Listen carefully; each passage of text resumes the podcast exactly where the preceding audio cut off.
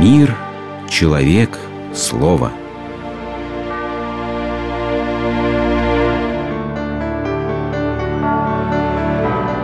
Религиозная энциклопедия. Прощение. Блаженны милостивые, ибо они помилованы будут. Говорил Спаситель в Нагорной проповеди. Именно эта заповедь из числа блаженств, по мнению некоторых исследователей, более всего полюбилась русскому народу. Мщение русский народ почти не понимает. Писал Савва Яковлевич Дерунов, поэт и этнограф второй половины XIX века. Русские признают либо непосредственную и открытую реакцию на обиду, либо прощение вины.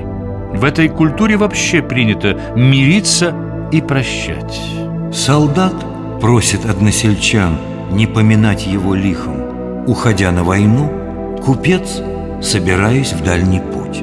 Девушка делает это, отправляясь под венец – и потом, готовясь стать матерью, в предчувствии родов, она опять станет просить прощения у всякого, приходящего в ее дом. Да не зайдет солнце во гневе вашем. Эти слова апостола стали принципом жизни многих поколений русских людей. Вот и сегодня великодушие считают царской, а иногда называют русской добродетелью. Однако никакая добродетель не укладывается в простые поведенческие шаблоны. Великодушие тоже предполагает наличие особого такта и рассудительности. В противном случае прощение может стать попустительством злу или формой мести обидчику. В мире все чаще возникает одна и та же ситуация. Некто приходит в христианский храм и совершает кощунство. Возникает вопрос – Стоит ли простить кощунника, если тот не просит об этом и вообще не признает за собой никакой вины? Простое рассуждение говорит нам о том, что прощению подлежит лишь виновный. Невиновного можно только реабилитировать. Простить того, кто не считает себя виновным, значит морально надругаться над ним. Подобное прощение – это, по сути, обвинение без возможности защиты. Благородно прощать вину, но прощать убеждение – подло. Существует так называемое «золотое правило морали» Не делай другому того, чего не желаешь себе Спросим себя, хотели бы мы, чтобы мир безоговорочно прощал нам наши убеждения? Представим себе ситуацию. Человеку в конец стали невыносимы пошлость и разврат языческого мира.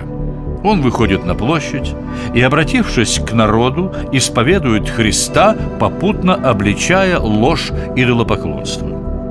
По закону агеографического жанра бунтаря должны схватить и казнить после безуспешных попыток принудить к поклонению идолам.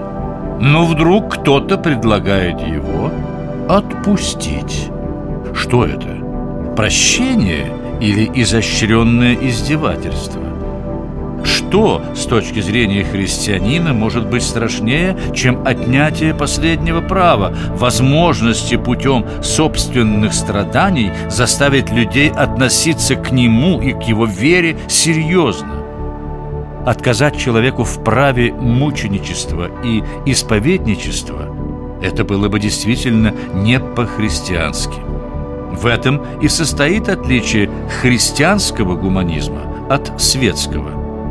Мы воспринимаем человека всерьез, а не считаем его безумцем, который не ведает, что творит – ведь тем самым мы намекаем на то, что только мы ведаем, что он творит, а это, мягко говоря, слишком самонадеянно. Благородство состоит в том, чтобы оставить нашим недругам возможность страдать за свои убеждения.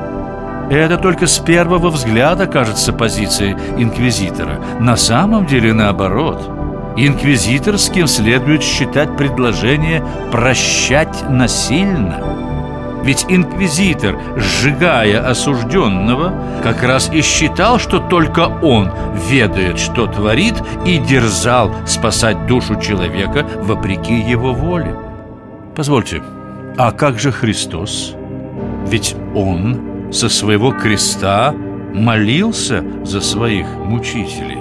Отче, прости им, ибо не ведают, что творят Это действительно интересно. За кого именно молился Христос, говоря так?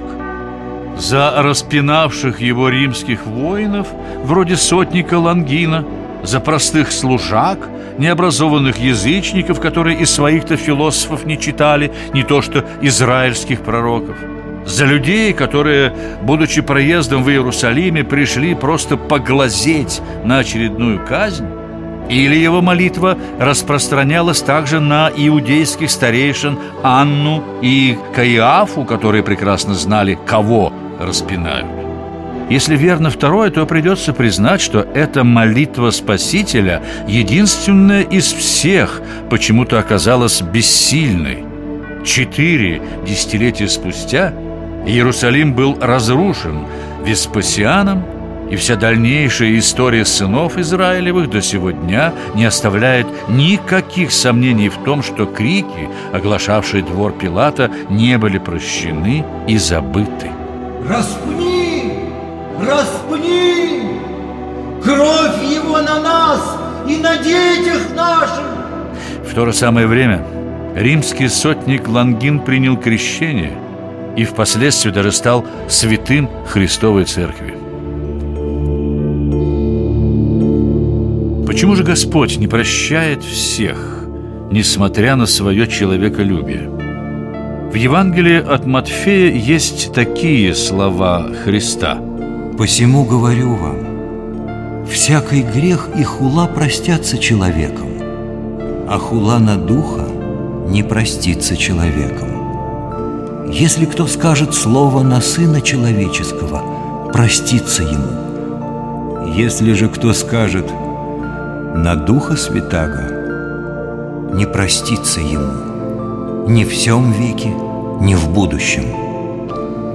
Когда человек противится истине, не зная, что это истина, как сотник Лангин, то он совершает грех и больше ничего. Если же он противится истине намеренно, как Анна и Каиафа, это не только грех, но и убеждение, та самая хулана Духа Святого. Почему Господь не прощает зло по убеждению? Потому что подобное прощение – это насилие над сотворенной им самим личностью. Кроме этого, намереваясь простить человека, важно не оказать ему медвежьи услуги. Об этом напоминает притча Соломона. «Кто жалеет розги свои, тот ненавидит сына, а кто любит, тот с детства наказывает его».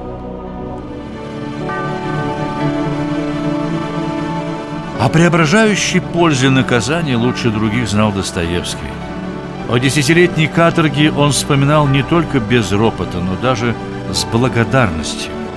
В 1874 году в разговоре с писателем Всеволодом Сергеевичем Соловьевым он восклицал «О, это большое для меня было счастье!